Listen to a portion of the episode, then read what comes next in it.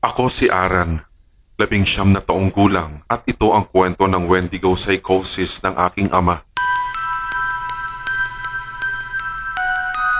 Nagsimula ang kwento ko nung ako ay walong taong gulang pa lamang. Nasa isang bus kami na papunta sa probinsya ng mama ko.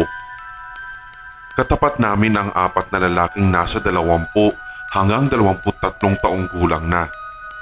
Mukhang papunta rin sila ng probinsya para magbakasyon dahil na rin sa nakikita kong malalaking dala nilang mga bag. Ang isa sa kanila na nakaupo sa malapit sa bintana ay natutulog at nakikinig sa kanyang mini disc player gamit ang kanyang earphone. Ang nasa harapan naman din niya ay mahimbing din ang tulog. Naka-jacket siya at may hikaw sa kanyang kaliwang tenga. Ang dalawa naman sa kanila ay gising at nagtatawanan. Sa katunayan, para silang mga sirang wala namang tinatawanan.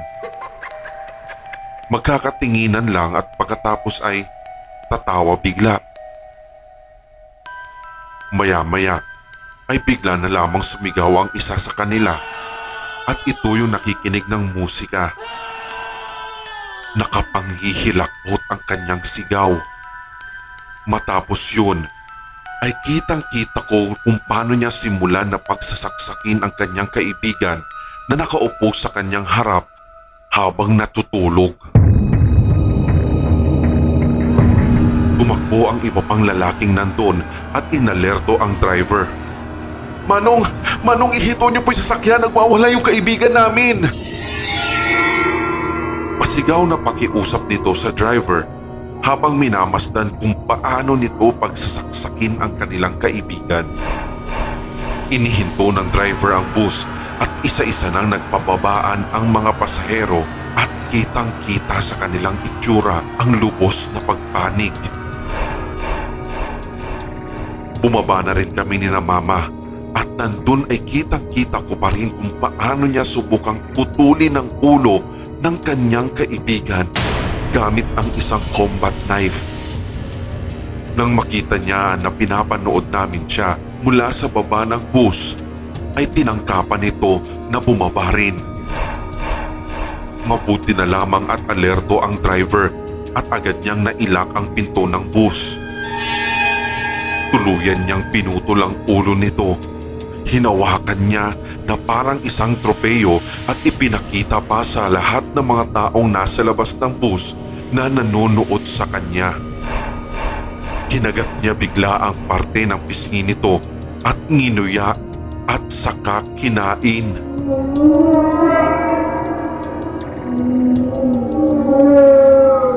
Parang ipinagmamalaki pa niya na nilunok niya iyon nang ibuka niya ang kanyang bibig at wala na ang piraso ng pisngi na kanyang kinagat.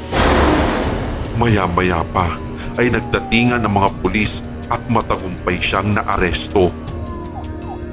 Base sa kwento na narinig ko sa mga kaibigan nito, wala namang ka-record-record ito sa pulis at kahit history ng violence ay wala din. Tahimik lang daw ito at masayahin. Kung anong nangyari noong oras na iyon ay isang bagay na hindi nila kayang ipaliwanag. Tingit sa aking kaalaman ay mauulit pala ang bagay na iyon. Pero sa pagkakataong ito ay sa sarili ko ng pamilya.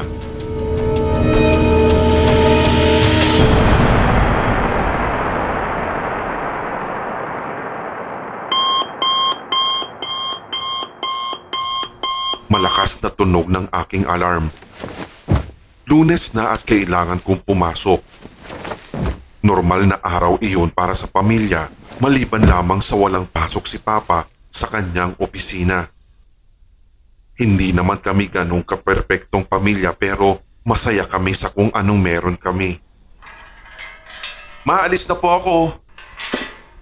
Maghiliw kong pagpapaalam kay mama. Buong araw ang aking pasok sa eskwela at hindi na ako umuwi ng tanghalian sapagkat doon na ako kumakain sa aming kantin sa school. Hindi ganon kasarap ang pagkain doon pero pwede na rin pagtyagaan ng katulad kong estudyante na laging gahol sa oras. Hindi ko rin akalain na yun na rin ang huling pag-uusap namin ni Mama. Natapos ang buong araw at umuwi na ako agad sa aming bahay. Sa labas pa lang ay kitang kita ko na may mga patrol ng pulis at kapansin-pansin ang kumpulan ng mga tao na tila nakikiusyoso sa tapat ng aming bahay. Kinabahan na ako. Sa unang tingin ko pa lang ay alam kong may masamang nangyari. Sinubukan kong pumasok sa aming bahay ngunit pinigilan ako ng isa sa mga pulis. Hinawakan ako sa isang gilid ng aming kapitbahay at isa-isa kong nakikita ang mga bagay na inilalabas ng mga kapulisan mula sa loob ng aming bahay. Una nilang inilabas ang isang itim na body bag na nasa stretcher. Hindi na nila binuksan iyon at hindi ko rin alam kung sino ang nandun. Matapos nun, ay nakita kong inilabas ang plastic evidence bag na may lamang kutsilyo at puno ito ng dugo. Sa isang lalagyan naman ay may chopping board at sa isa pa ay may karne na parang hiniwa ng maliliit na parte. Makaraan ang ilang sandali ay nakita kong inilalabas na nila ang isang lalaki na medyo kahawig ni Papa. Hindi ko malaman kung si Papa nga iyon dahil parang may kakaiba sa kanya. Nakita ko na may mga mata siya na tila nanlilisik pati na rin ang magulo nitong buhok.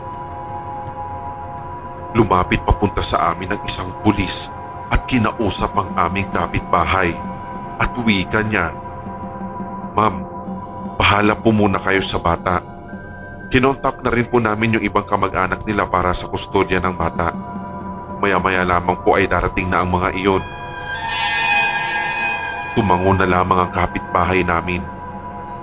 Tiningnan ko siya na parang nagtatanong ngunit bigla niyang iniwas ang kanyang paningin sa akin.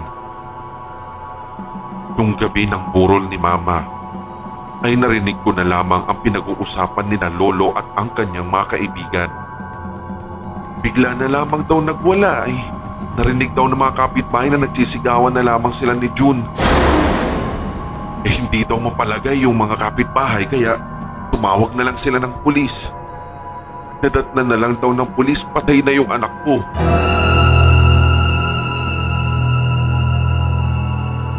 Hiniwa ng carving knife yung mga hita at pati yung dibdib. Sa kusina nakita yung chopping board na may hiniwang mga karne. Mainit ng araw yung kawaling pinaglulutuan nakahanda na yung mga sangkap. Tapos pagbukas daw ng kwarto nakita nila si June na ngumunguya ng karne. Escape bata. Ano kayang nangyari? Nangyari sa kanila. Pagkarinig ko sa kwentong iyon ni Lolo ay kinilabutan akong bigla. Alam na alam ko kasi na hindi kayang gawin ni Papa iyon kay Mama. Alam ko kung paano niya at kung gaano niya kamahal si Mama. Noong araw na iyon ay hindi siya pumasok sa opisina dahil anniversary nila bilang magkasintahan nung bata pa sila. Kasal na sila pero ipinagdiriwang pa rin nila ang araw na iyon. Kaya sino ang mag-aakala na ang kanilang anibersaryo na bilang magkasintahan pa ay magiging araw din ng kamatayan ni Mama. Noong araw ng libing ay dumating pa si Papa. Ayaw pa sana siyang palapitin nila lolo pero nakiusap siya. Ramdam na ramdam ko ang paghihinagpis ni Papa ng mga sandaling iyon. Iyak ng iyak si Papa sa harap ng kabaong ni Mama. Sinabi niyang hindi niya alam ang ginagawa niya nung oras na iyon. Ang huli daw niyang natatandaan ay nanonood sila ng TV ni Mama. At matapos yon ay nagising na lamang siya na nasa loob na siya ng kulungan. Niyakap ako ni Papa at humingi siya ng tawad. Niyakap ko rin siya at sinabing magiging okay din ang lahat. Sa darating na linggo ay magkakaroon na ng desisyon ang korte sa kanyang kaso. Matapos ang mahabang paghihintay ay sa wakas malalaman ko na rin kung makakalaya si Papa o hindi.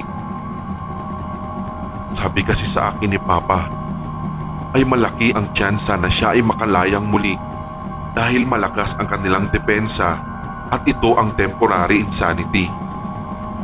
Ang kaso ng Wendigo psychosis ay sinasabing ang biglaang pagkatakam ng isang tao sa karne ng isang tao.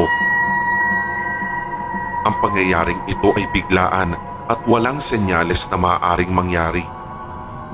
Kadalasan, ang mga nakaranas ng ganitong pangyayari ay hindi matandaan ang kanilang ginawa.